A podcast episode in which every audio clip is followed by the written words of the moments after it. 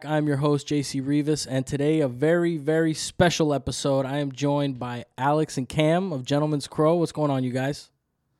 How we doing? What's up? What's up, man? I'm doing pretty good. Thank you guys for asking. Thank you guys for taking the time to be out here. Uh, you know what I mean? We got the crowd. I don't know if you guys can hear the crowd, but I can hear the crowd. Oh my gosh. I know never what would I have mean? expected such a round of So many applause. people. Yeah, no, they, they love you guys. I could tell they love you guys. We got a lot of we got a lot of fans, a lot of gentlemen's Crow fans here in the house tonight. Dude, as you can great. tell, live studio audience. They're over there. They're over there off camera.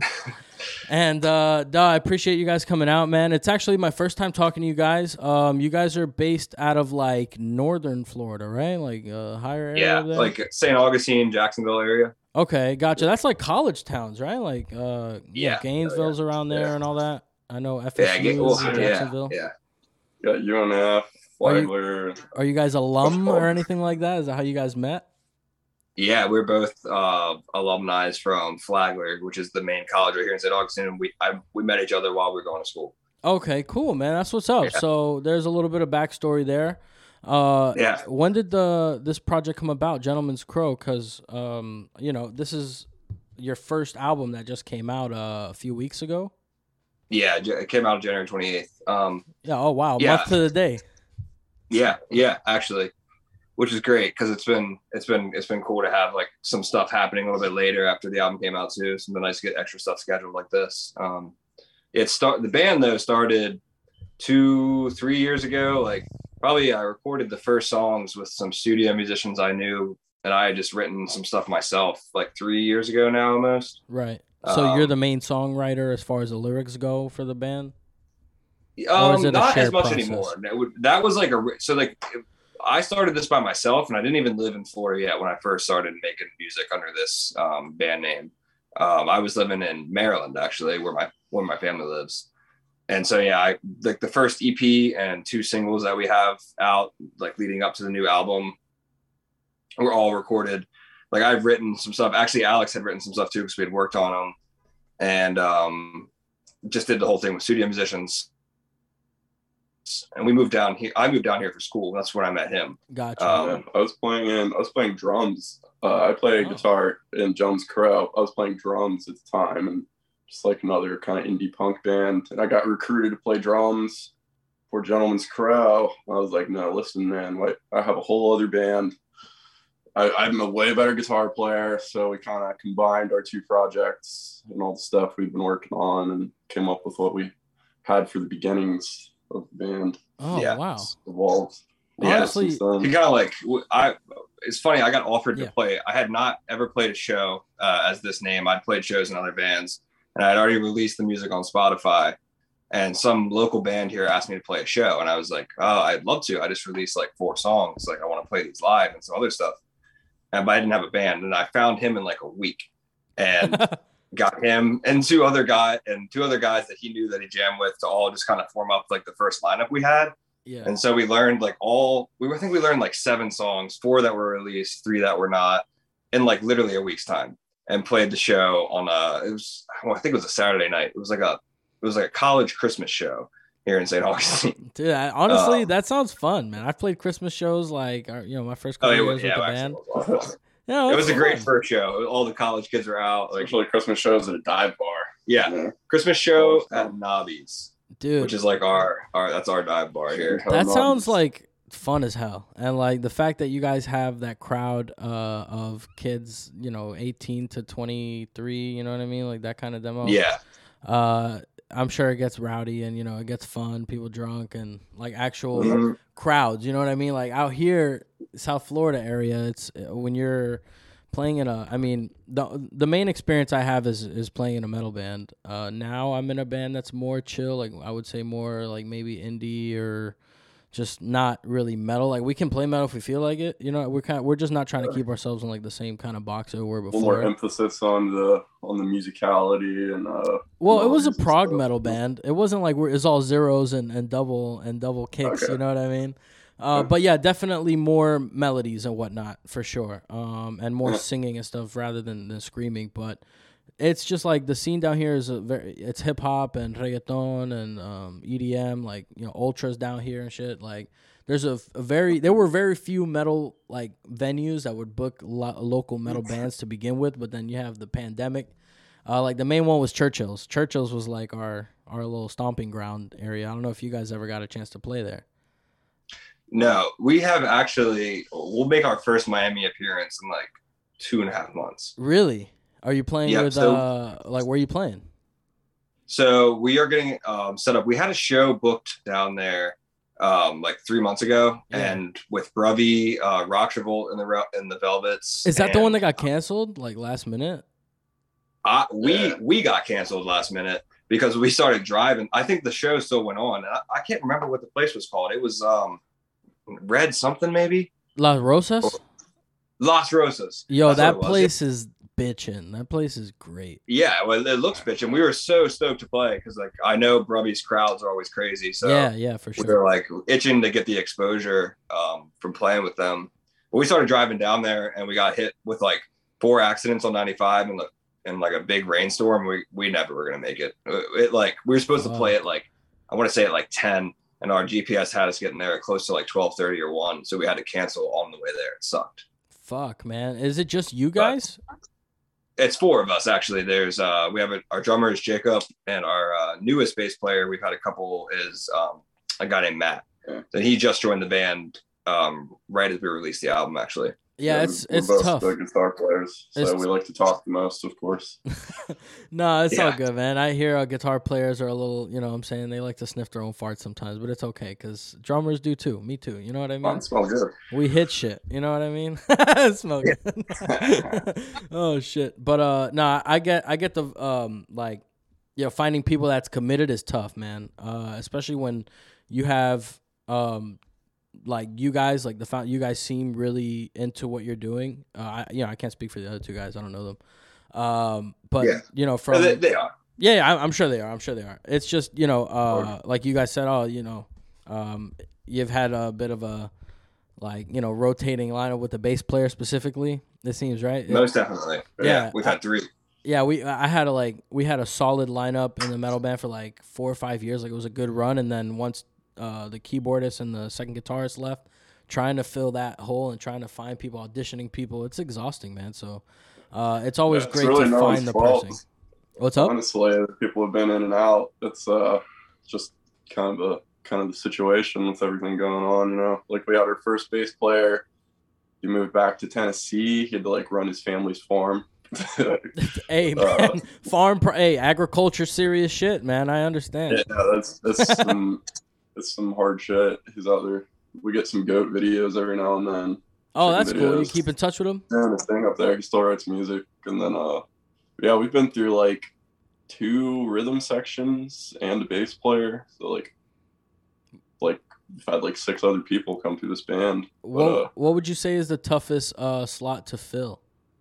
A lot of people say it's drummer, but I think finding a a singer or like a really solid bassist is like really Yeah. Uh, All the bass players we've had just wanted to be guitarists up until this one. tough.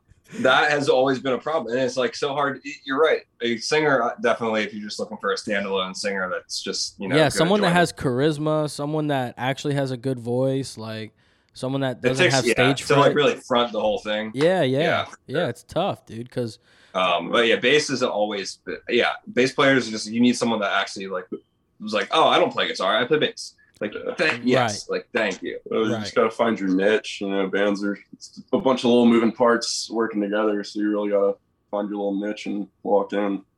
Yeah, and then you definitely don't want to have someone who, like you said, wants to play guitar and they kind of feel like forced, like to play the bass. Uh, you know, that's how like so, sometimes resentment builds up. yeah like yeah yeah Yeah, our first bass Oh, I hit a little close to home there, huh?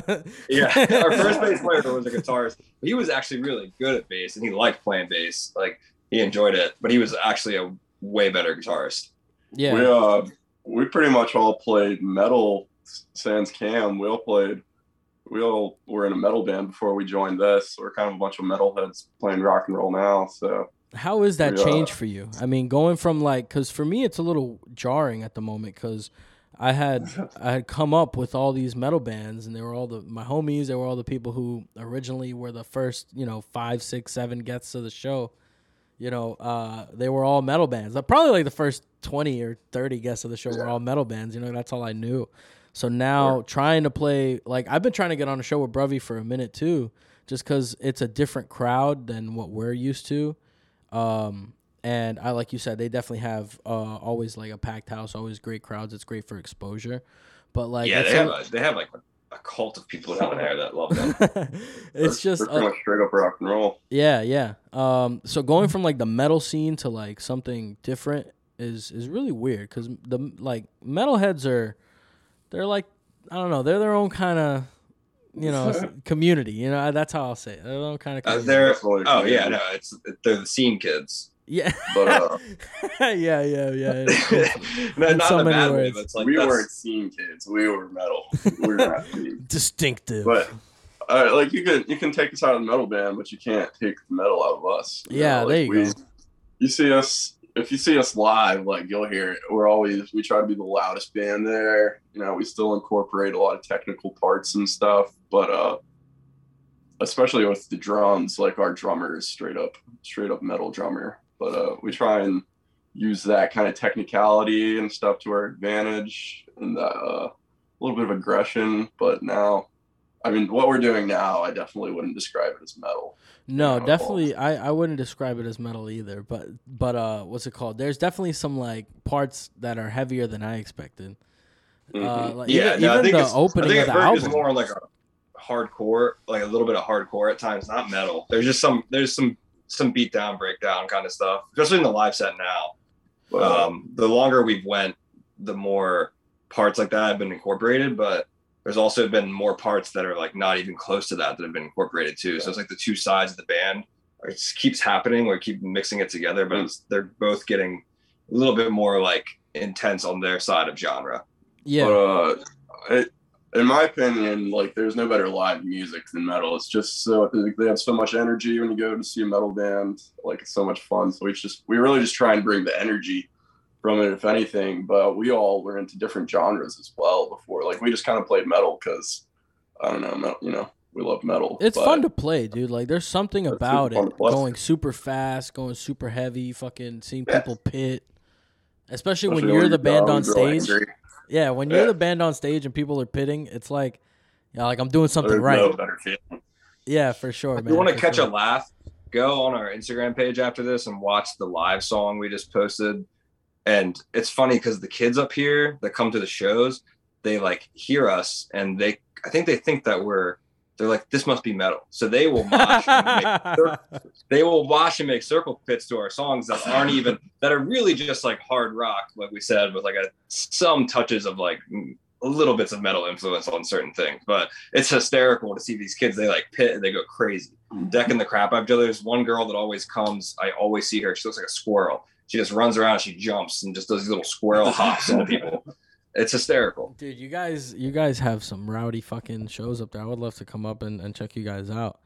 But let's get into dude, the the album. Jacksonville scene is low key. Like people don't really think of it as a, as any type of like music scene up here, Yeah, but it's good. I've never Like, heard anyone mention it. No, no, it's definitely small, but like the people that come are quality people. You know, they're there to, to watch every band. They're not just coming for a single band. They want to watch the whole damn thing and, you know, very supportive in the small group of people that are a part of it. Uh, yeah, I think that's more common in like smaller towns. Uh, cause you yeah, know when we Jacksonville's huge. So sometimes I don't understand like where the people are up there because it's like a giant place. Like from thi- like isn't it, isn't it the biggest city in the land Land wise, Jacksonville is the biggest city, but you could walk around on those streets for a couple hours and not see a soul. Yeah, it Kinda like feels like it's a ghost town. Yeah, it feels abandoned. Yeah. Nothing happening, but uh, There's some stuff happening. You know, we're Well, helping them. It's like I am legend. trying to make happen. You go up there, it's like you go downtown Jacksonville where like all the quote unquote like nicer places are and where all the all the big like metropolitan businesses are, the skyscraper area, you will see no one. It's so weird. Like who- Huh. who even works up there? It's like it feels like you're in like an apocalyptic movie walking around. There. Really? That's interesting. It's weird. I've never know, been to yeah. Jacksonville. Uh, so No, I mean, a lot of people have it. I mean, if people drive through it all the time, but it's not when you drive through it, it's like, okay, this is just another smaller city with not a lot of people. It's just like the biggest But- small town. the beach side of Jacksonville is crazy. I know a lot of people live there. I think that's kind of what it is. Like a lot of people live in Jacksonville and Atlantic Beach. That's a very big area and very populated, but no one really comes and congregates in the city, which is only like five minutes away from the beach. Gotcha. Yeah, I mean it makes sense. You know, coastal people love being near the beach, so uh, it makes sense that more of the Yeah. people will be over there on that side. But um, yeah, I mean, uh, like I said, uh, I think th- that the the fact that you have people that come out to like every show or people that you see often, like there's people that we see here at every show, um, but most of the time they're either in another band or. You know what I mean? Like they've just been around for so long. Like it, it's cool to hear that there's different pockets of like scenes around um, even just the state you know what i mean i'm sure it's like this around the country too you know th- places you'd never expect but Yeah. um like I i, think went everywhere except for like Daytona has one. really I've never heard. I've ne- yeah, I've- we played a show in Daytona one time. Very strange. was it like all bikers I, actually, we played Bike Week. we played at a biker bar Um, called. It wasn't even a biker bar. I think it was called like House of Blues, but it, no, it was Bank and Blues. oh, Bank and Blues. Yeah. house of blues i was like yeah that's a pretty Yeah, no, big it was gig really man House Blues. That wasn't House Blues. Bank and Blues. that's a little different But yeah, I think Daytona is such a tourist spot. Like when there's no one, when it's not in season there, it really is dead. yeah no unless that makes like sense unless you want to go to the strip club or something, there's always good strip clubs down there. It feels like you're in like a rundown '80s movie walking around Daytona. it's like a like That's a vibe. That's yeah, it does feel shit. like that. It's funny. Just like uh that's weird that some towns just have this old school like feeling to them you know maybe it's uh, uh just the crowd in general like i feel like racing fans are usually older people so maybe it just feels Oh, like yeah. all those people are just Oh yeah, you get the day. Yeah, of course, the NASCAR is a big deal, and Yeah, yeah. Rockville is awesome. oh yeah yeah actually that would- yeah, that would be fucking sweet to play that huh fuck Yeah, we got put into to like a battle of bands to play um, Rockville. It was like through like their Twitch stage is the Space Zebra. You ever watch that Space Zebra podcast? I think it is. What I- it is? i never You seen missed their podcast um but i have I'm sure you like. i think i did see that competition like i think a, a few locals Yeah, that we didn't even make it out of like the hundred though, because we were up against like mostly metal bands, like a lot of good metal bands. I think that's what they were looking for. right but they were taking anything that was like rock based. Um, but yeah, we didn't even like, we we put our songs in, and like I quickly noticed all the metal bands were winning. I was like, okay, I see. You know, it makes sense though. Yeah, I mean that's that's I, I think that's uh generally a heavier festival if I'm not mistaken. Oh yeah, we went to the one um whatever it was like three months ago. It was sick.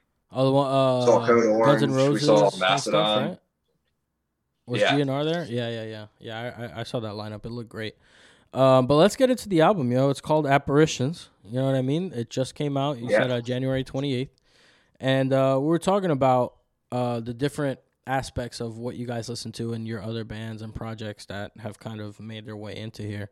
Uh, and like my personal, I would say my personal favorite is uh, uh, comical, which is one of the Oh yeah, chiller songs. dude. Yes, yes, that's I- yes. Sleeper track. That song, it the vocals on there, like, like if if I close my eyes, I feel like it sounds like Morrissey a bit. You know what I mean? I'll take it. Yeah, Uh, like I definitely like hear that uh, vibe, but there's so many different um, sounds that I hear in um, on the on the record itself. Like uh, when you get to Parallel West, uh, Yeah. like I did not see that shit coming, and like it kind of that just, yeah. kind of just goes into that song awesome. out of nowhere, and it it Yeah, I think it. What what plays before Parallel West? Comical. Uh, I think so. Let me double check. Yeah, Yeah, yeah, yeah, yeah, yeah. yeah. Switch up. So it's like the funniest switch up. And the guy that actually recorded it, that was his idea.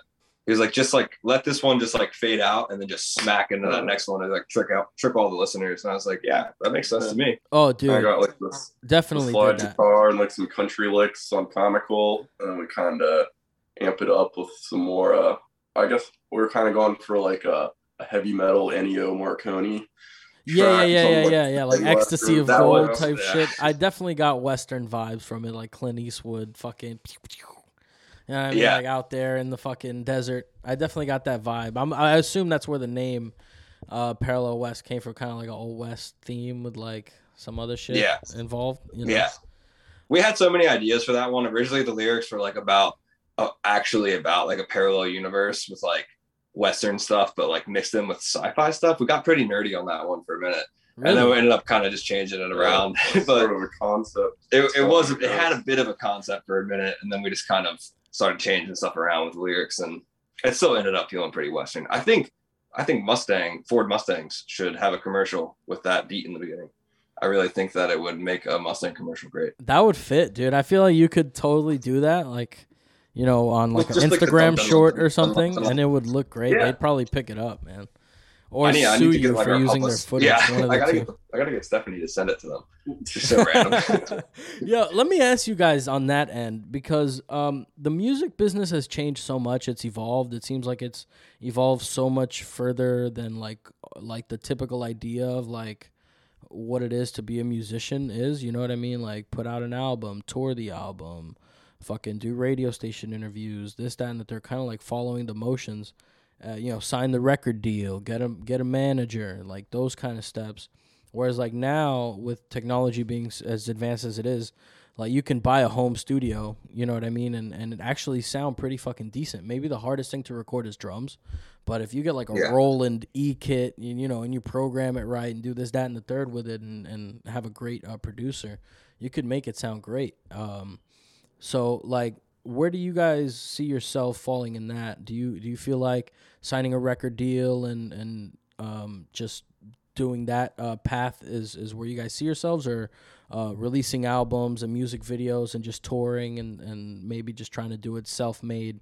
Is, is more how you guys see the path to success nowadays because I think it's tough of to differentiate because you hear about people getting fucked over 360 deals and they're getting a piece of everything because there's no money in, in record sales anymore and whatnot.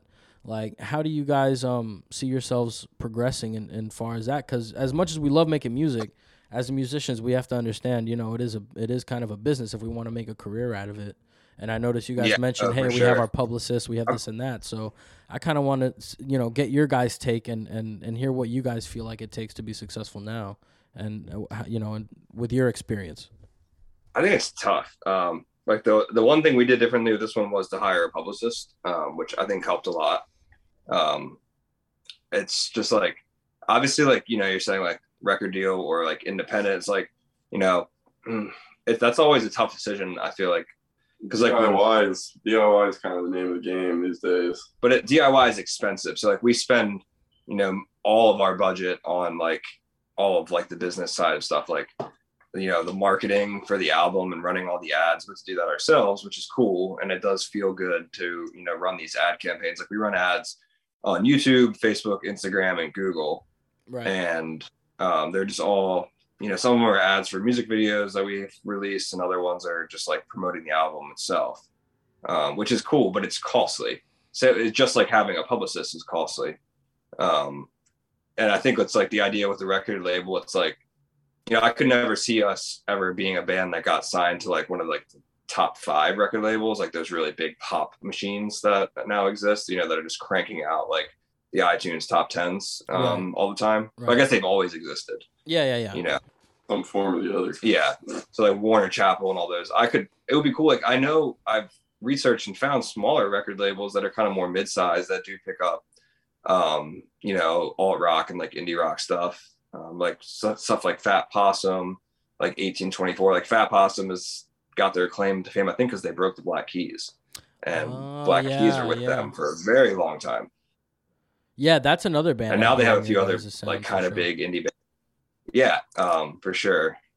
So yeah, it's like a toss up. It's like if a record label's like, yeah, we're gonna pay, you know, to do the studio time, we're gonna release a you know X amount of vinyls to actually sell. You know, we're gonna do all the marketing and the advertising, and you know, obviously it's like you know we owe them back through whatever sales we make. And that's usually how that works. But that is like a tempting ass offer when you when all the guys in the band are working like you know drudging through nine to five um, and you know we're saving all of our show merch money to try to do more interesting things. It's it's kind of hectic sometimes, um, for sure. Unless you have like some type of wealth. You know, I know kids that uh, you know have bands in Florida whose parents are like super rich and they have like everything paid for it through that, which is awesome because they get to do a lot of cool stuff with that. Yeah, Um, yeah, I, I get that. Um, it's definitely hard. Uh, you know, when you have to, you know, handle real life shit, you know, adult stuff before you get to Yeah. to uh, hone your craft and and focus on what you really want to do. And I guess that Yeah. can um that's a good segue into uh, my next question is because now that um you know this new project I'm in with uh, the core members of the original band um in in the OG band I kind of let um the singer Alex kind of write a lot of the material. We all did because he he was kind of like the brain it was his brainchild i guess is how i put it you know what i mean? Where he had the stuff written and ready to go. I was pretty much just tweaking and, and putting my flavor on it um, but now with this it's the, just three of us and um, i've been more involved in the songwriting and whatnot. And like how do you how do you find the energy after a long day of work to not you know be drained and, and still find the time to, to hone your craft and practice? Because you know a lot of the time we have to practice before our actual rehearsal which is two different things you know that people don't take Yeah. into account. So like how do you guys find the balance for that? It's tough sometimes for me I That is funny too. what you just said about practice and rehearsal being two different things because we've been preaching that to our band members. Um, just because they, yeah, it's, it's just like some we used to get in these motions where we just like rehearse twice a week, and that was quote unquote practice. Even though, but we always are playing. We live together, um, and we always are playing here at the house. You know, every day we're playing and singing something. As far as having energy, though, I mean, it's it's just a love for it. You know, if I didn't love it, I wouldn't even be doing it at all now because, you know, just working full time jobs and stuff to pay for everything. Like, of course, that makes you tired, but yeah just actually playing and writing music and just working on something and honing it in until you like accomplish like a vision you've had. You know, that's where the energy comes from. Yeah, do you um do you do you uh still see yourself making leaps and bounds like in your musicianship or are there certain times where, you know, you feel kind of stunted like, man, how do I get past this little ceiling where I found myself like how do you keep continuously break I've through definitely those ceilings? felt stunted. Like, cause I've gotten to a point where it's like, unless I get a drum teacher, which I have tried to get, you know, it's just tough finding someone who's dedicated and is not just doing it to make you know X amount an hour off of you. You know what I mean? Um, Yeah. I've found it tough to like improve my skills continuously. Sometimes I feel stunted. Is uh, that's the best word I can I can come up with. Yeah, like you're like as a drummer. like plateauing. yeah, yeah, yeah, yeah. Especially, um, I mean, I think that's totally normal. word. just okay. like yeah i i find that that we all go through that here just like in different kind of ways i guess i mean like i think the energy part of it like he said like we love it obviously and we want to keep doing it like so it's like kind of trying to find obviously finding a balance but like for You push ex- through example like yeah like we did a two week tour um last fall. We played like a show every day and we drove ourselves you know paid for everything ourselves and it was fully independent tour. Yeah, and we went from um, st augustine up into uh, philadelphia and then most of the states in between. And um, when we got back from that like phew, i don't know for a bit i was like I, we still had energy because we were like oh we just got back from tour. Now let's like crank it in florida but also it was like a kind of a strange time like especially with like writing i find that's where i plateau the most. I go through like periods where i'm like really feel like i'm writing some of my best stuff and then like there'll be like a month period where I like i don't have anything good that comes out. And it's like you know and then everything starts to feel a bit stunted when you're because we try to constantly write something else something new. Getting That's, that's what's good about uh, social media and the internet, though, is that there's always just an endless possibilities of different music and stuff you can find. Just pushing yourself to listen to different stuff and try new stuff out. Like you're always opening those new pathways and stuff and kind of pushing yourself. But at least that's what I do whenever if I feel like I kind of keep playing the same riffs over and over again, I Yeah. feel a little stuck on what I'm playing. You know, just find something new to groove to for a little while, and uh, it'll come out. yeah, that's yeah a good definitely point. helps like exposing to a lot of music definitely has helped us i think Yeah, no, that's a great point. Um, sometimes um, it's just tough to get into that mindset. You know what I mean? uh, when when you feel like you're not at at your best and you feel like you can write better or play better or whatever, or after like an eh, like rehearsal or something like fuck could have been a little tighter or whatever. Um, uh, that feeling's good though, because it, makes you anxious. So that's that's what makes you push. You know. Yeah, you're right. You're right. It does kind of like light a fire under your ass to to actually push yourself. And uh, with the rehearsal versus practice thing, is uh, that's something that I had to hammer into myself. Uh, that's that we kind of got into that pocket of same thing, rehearsal twice a week. And uh, if if it was like a set that we had played for X amount of time already, like we were comfortable with these songs, yeah, I found myself not practicing as much as I should, you know. And then you gotta, you know, like wake yourself up, you know, and get back fucking to it.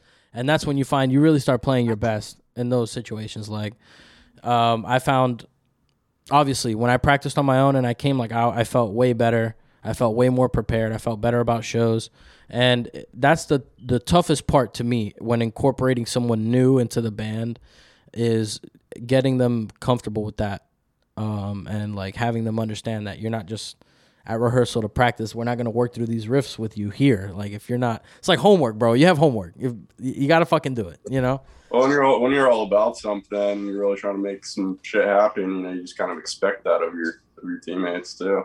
Yeah, So but we're definitely always pushing each other. that's the toughest part for me is uh, because people can say whatever they want, but there's no real way to know if someone's as dedicated as you until you're really in the trenches with them and you're in a fucking van for five hours and and like, do you really want to fucking do this shit or not? You know, because we had a, a guy who we auditioned. We we're getting to uh, prepared to do uh, like a weekend tour. Basically, it was Fort Myers or no, uh, what is it? Uh, Newport Richey, like over by Tampa, and then we were going from there to Orlando uh, and we had just lost uh, the second guitar player and whatnot. So we are auditioning people. We got this guy ready, and um, he just man, he just wasn't with it, and we ended up having to go play one guitar player He short. wasn't ready. Yeah, no, he because dude, like he want we had a van, like a very small van that we rented, and we had like a setup uh, that we had in mind that would fit in the van and everything, and he had like a half stack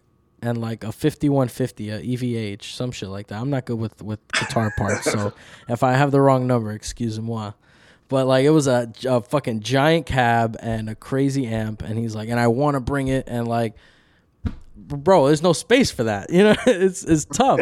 And he's like, well, if I can't bring it, then I don't want to play. It's like, well, fuck, man. Then I guess you're not playing. You know what I mean? Like Uh, what? logistics is a big part of uh, touring if you're trying to be mobile. Yeah, man. Yeah. and it's a it was a five piece band, bro. It's me, the singer, bassist, two guitar players, and a keyboardist with a full seventy two key like piano. You know what I mean? So it's not like you know, you know, we had the space left over. It was tough, and like you have to find people who are willing to work with you with, with shit like that. And it always sucks finding out five six months in that they're not they're not with it. You know what I mean? Yeah, I mean, being in those situations, especially trying to tour, drive, drive pretty far to play some shows. You know, like it's where you really find out everything about someone being locked in a car with them. Yeah, for sure. Uh, do you guys like touring, or is it something that you guys would rather like? You'd rather be in the studio and and rather do uh, like live shows, um, maybe not you know so far away, or do you guys like love it? I think we really liked. I I mean, with the we had a different bass player when we did the tour, um, but I think cumulatively we all loved it.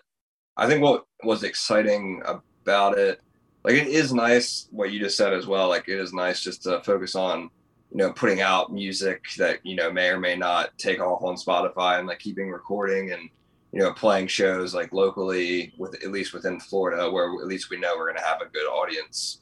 And Yeah. there's definitely something to that. Um, but like the tour was cool just because, you know, we didn't really know, you know, we've never been to any of the venues uh, that we went to. Uh, actually, I had been to one uh, when I lived in Maryland playing with a different band, but Right. you know, it's it's just like this like really cool like surprising experience like the whole time. You don't know the band you're playing with. You did never know what the crowd might be like, and we got to go to a lot of different cities that we'd never been to. Um, some of us had been to them, some of us hadn't been to any of them. Uh, It was cool. Um, so it's like each day, like you go, you play a show, might be like a Tuesday night in you know Atlanta, and then the next day you're driving, you know, up to Nashville. That And the day after fun, that, man. you're driving. yeah, and then then you drive an RV through the Carolina mountains, feel like you're gonna die just to get back to South Carolina. um, we had a we had a 29 foot uh, RV mobile home, like like the real deal. That was Damn. that was gifted to us to like we borrowed it from our boss or from my boss at the time. It was great, um, except it was just really hard to drive. Yeah, yeah, uh, for sure, for sure. Yeah, and uh, it, she let me practice it like twice before for like for like thirty minutes each time. She's like, "Yeah, you'll be fine." And I was like, "Are you sure? Like, are you so sure that I'm gonna be okay? Like driving this in like downtown Atlanta traffic, fine?" And she's like, "Yeah, yeah, these things go in cities all the time." Like, hell ass, no, they don't. Like, you don't see you don't see people out there driving a RV in like five o'clock like city square traffic in Atlanta. no. And I was like, I totally should have expected that this was going to be terrible because we lost a mirror the first day in Oh. downtown Atlanta traffic. Something, either a piece of construction or a pickup truck next to us, Act like, of God. yeah, just took the right mirror off. And I don't know if you've ever been in an RV, but you have two mirrors and that's it. There's no backup camera. There's no like mirror right here in front of you. It's just two side mirrors. We lost one of them on the first day. Fuck, dude. So what did you do for the rest of the tour? Did you were you able to fix it? Well, we couldn't fix it because it was totally gone, like literally gone. Whatever, whatever hit it, just took it and like obliterated it. I thought that a gun had went off. I was driving, and my our old bass player Zach is sitting in the front seat next to me, and we're just driving. Like I'm focused on not, you know, hitting anything around me because it's like so tight in this giant wide vehicle, this huge crashing like boom. It sound, I swear, it sounded like a, a gun went off inside the RV, and I was like, "What the fuck was that?" And he looks over at me. He's like, "Yeah, the mirror's gone." And I was like, "What?" And he's like, "He like it was so casual." He's like, "Yeah, the mirror's gone." Yeah, dude." man, mirrors gone. Fuck, man. And we were like, "Dude, what do you mean? What like what hit it?" He's like, "I don't know, dude. It's just gone." So we we we made it to the show and we played and we we made it that night out of Atlanta and into the RV park we were staying at, which was one of the cool things about taking an RV was we paid like twenty dollars a night to park it at various RV resorts in the cities we went to. And it was cheap and they had like showers and you could plug in the RV and stuff. Much cheaper than a hotel. That's dope. Hell yeah, no. It sounds way cheaper than a hotel, and like you guys didn't have Yeah. to rent it or anything. So yeah, I'm sure it came out a lot more. yeah, but we saved money on a lot of stuff because of that. You know, the gas was definitely expensive for the RV, but diesel. we still it wasn't diesel it's just like eight gas. It just, it, yeah, it that makes sense. thing like burned through gas. But it was it still worked out. The next day we the funny thing was we took it to a walmart and uh because no rv place around us said that they could get that mirror within like three weeks so we were screwed. We had to keep going or turn around. So we went to walmart and got like a magnet stick and a very tiny honda civic blind spot mirror and just taped the thing on where the old mirror was um, I wish I. I, I wish I could like share pictures through this because I have a very funny Dude, picture of like fucking hilarious. this super tiny car mirror. I mean, literally the thing was like this big, and the other mirror was like bigger. It was like three feet in length. It was just giant mirror.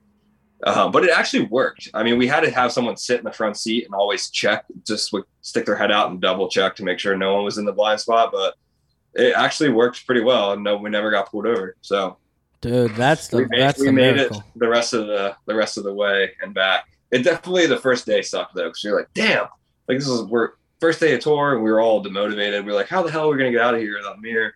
Like we were kind of all a little a little scared at first, I think. No, for sure. I mean, especially you're in someone else's vehicle. You know what I mean. You don't want to fuck it up, and now you you have less visibility. Of course, man. That Oh, yeah. terrible. That's Yeah. uh, It was definitely uh it was definitely yeah, she when I I texted her as soon as it happened. I was like, Yeah, we just we lost a mirror. And she's like calling me. She's like, It's the first day. Like, how did you lose a mirror? oh like, I, man. I, am like, I'm so sorry. Like, we, we we got back, we paid to get a new mirror on it and everything. It was all right, but yeah, yeah. Of course. but you yeah, I think the, the we sprawled into that, but it's like, yeah, we definitely like touring. It's it's definitely fun. Did you guys do book all the much as we'd shows like. Does yourself? Say again. Did you guys book all the shows yourself as well? So no, we um oh two of them I did, and the rest of them were booked by a guy here in Florida. He goes by Red Eye Booking. oh, Um, I've heard of that name before. Yeah, he's actually the one that booked the show with us in Miami that we didn't make it to. Um, he's a good dude. He just has I don't know where he's got connections all all up the East Coast at a lot of venues, and he's just he's not super expensive. He takes like a small fee of each show cut, Uh, and uh, wow. he's actually doing our next tour. We have books, um, So- is He's kind of like uh like a booking agent, but like you don't have to like sign a contract or anything. In a way. correct. Yeah, he's just the self-employed. He's really just organizes shows and promotes them uh, locally, but he's expanded into booking tours for bands from Florida just because he can make some money on it. And I guess he has all these connections. But yeah, he's like a independent one-man booking agent that you don't sign anything with. He just does it for money. Dude, that that sounds. Uh, I would love to maybe be put in touch with him because uh, I would. Oh yeah, you know, I'll, I- I'll shoot you his email, dude. He works with. I don't think I, he actually seems to work with like too many people sometimes because he's like announcing a show like five days in a row. like he's he he definitely spreads himself out. Um, I get you. Um, no, but it's always good to know people. Always good to just you know get yourself out there, put a foot in the door, and you know see what what yeah, connections are huge, definitely at this level. You know, it's a lot of it's about who you know.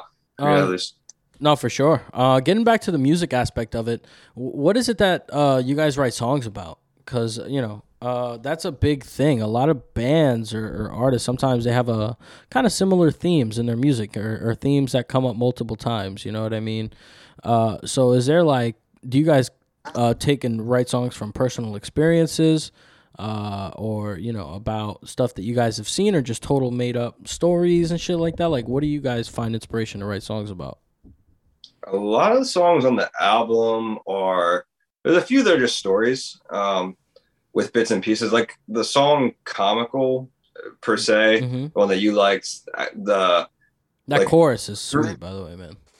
Oh, thanks. Yeah, is I awesome. really appreciate that. That was like the like definitely the sleeper. That was like the last one that we really wrote for the album, and I don't think anyone really wanted to do it except me. Like he kind of wanted to do it, but I had to convince him at first. And it's like, always the drummer ballads. Like, yeah, our drummer was like, "What is this?" I'm like, "It's fine, just play it. I promise people will like it." Um, that one specifically though has like three out of the four verse lines are just various things that different girls had said to me in the past year, and I just thought it was funny.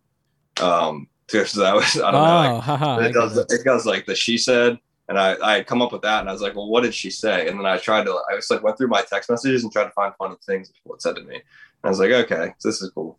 Um, so some of the stuff is from experience. That's a cool and- idea for a song. That's dope. Yeah, I feel like people have definitely done that before. I, it wasn't really like the concept of the song. It's kind of one of those things that just happened and fell into place like that. And I was like, this is neat.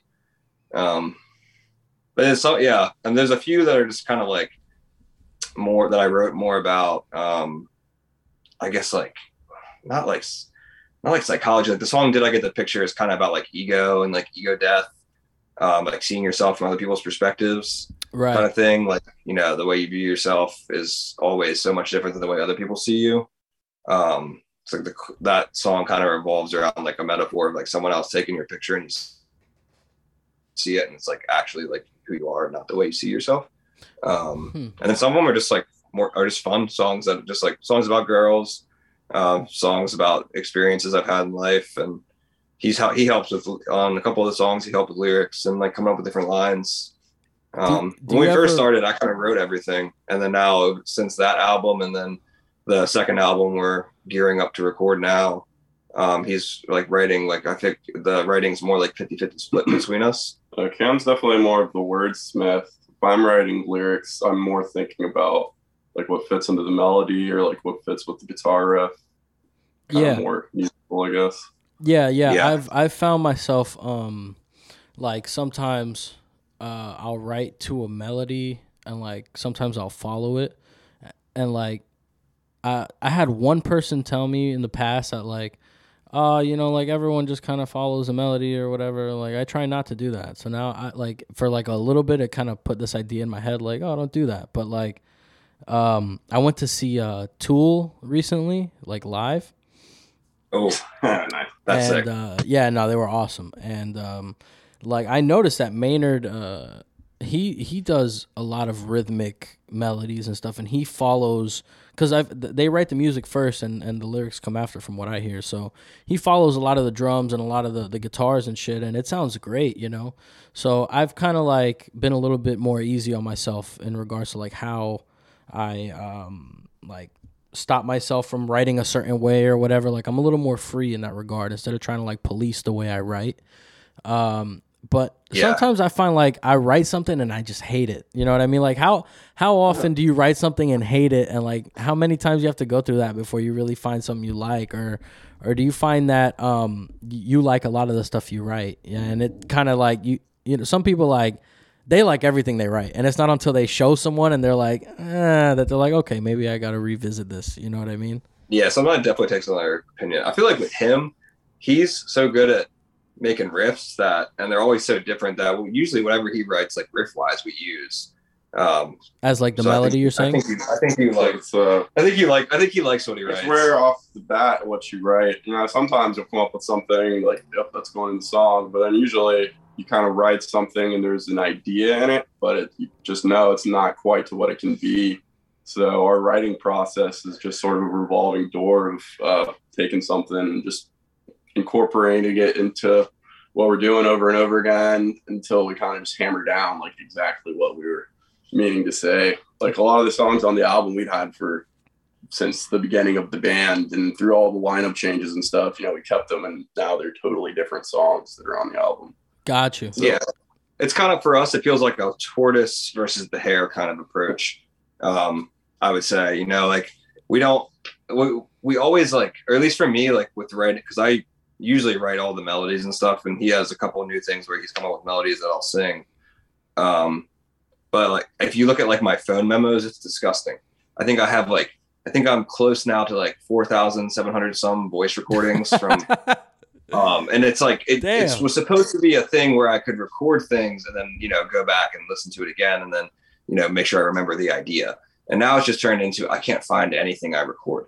like I'll I'll be searching through you know if there's like a new recording every day I come up with something idea and it's just like I'm trying to I'm like thinking like oh geez I can't remember what I did but I remember I really loved it and so I'm like flicking through like two weeks worth of phone recordings trying to find like us literally sometimes just a single line that I said yeah. like because I'll remember that line, but I won't remember how I sung it, and I'll be like, and I, then I'll obsessively have to try to go back and find this like single line. Sometimes it's kind of fun to like write stuff that you hate, like when you're noodling around on or something that you wouldn't usually play. Like Yeah. come up with something you're just noodling, and then, you know, like all right, well that sounds dumb, but how should it sound if it was to be complete? And then sometimes that kind of thinking can lead you to writing something that you actually love and it's totally different that you never would have thought of.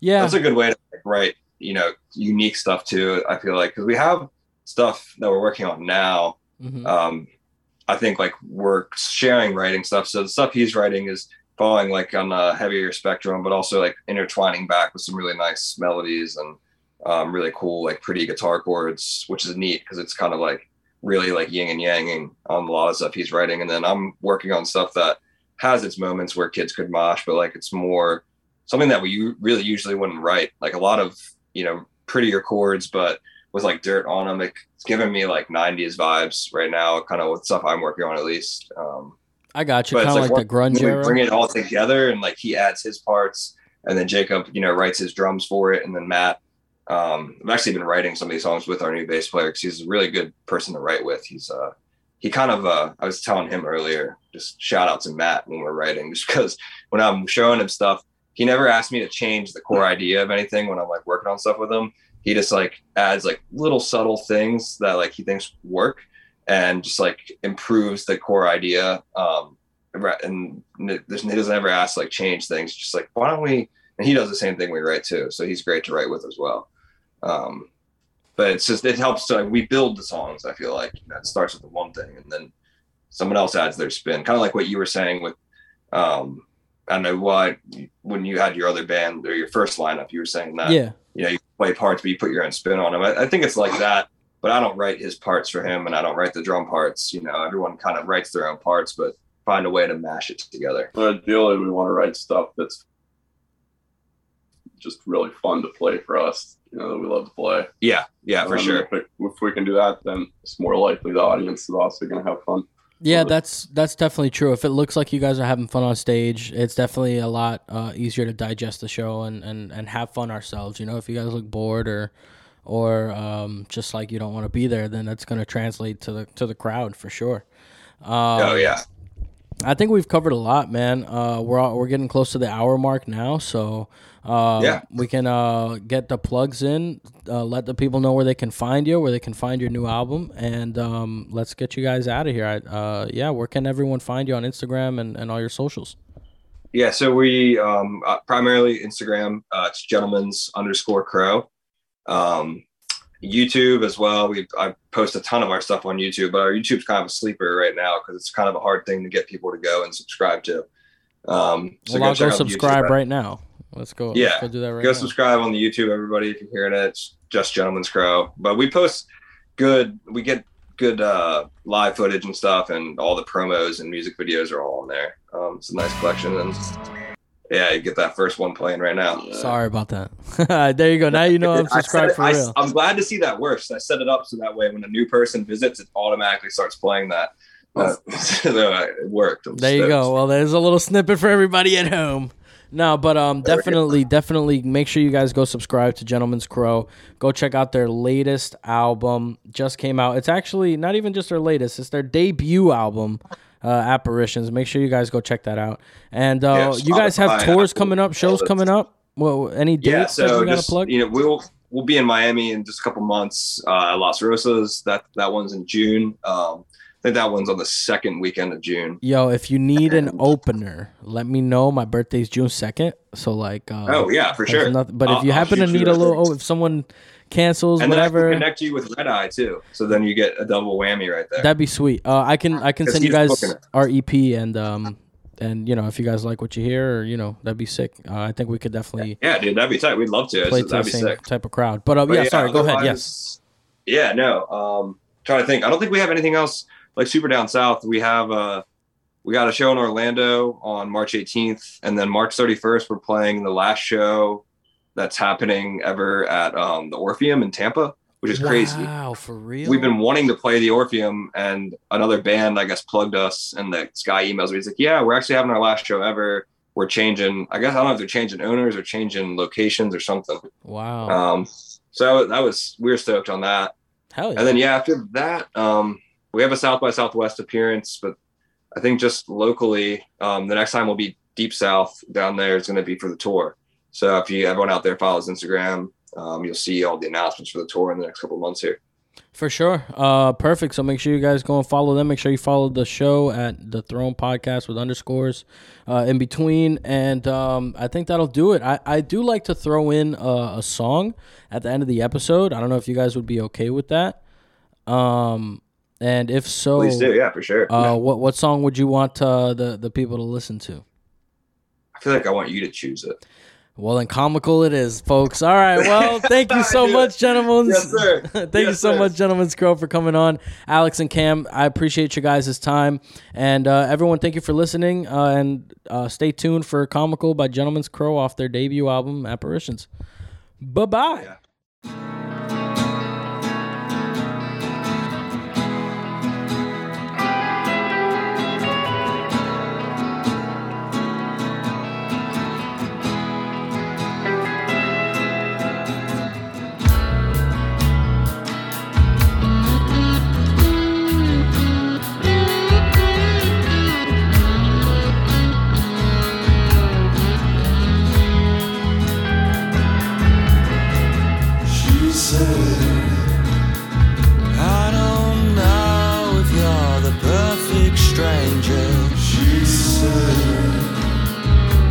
Take slow, you know the heads will roll.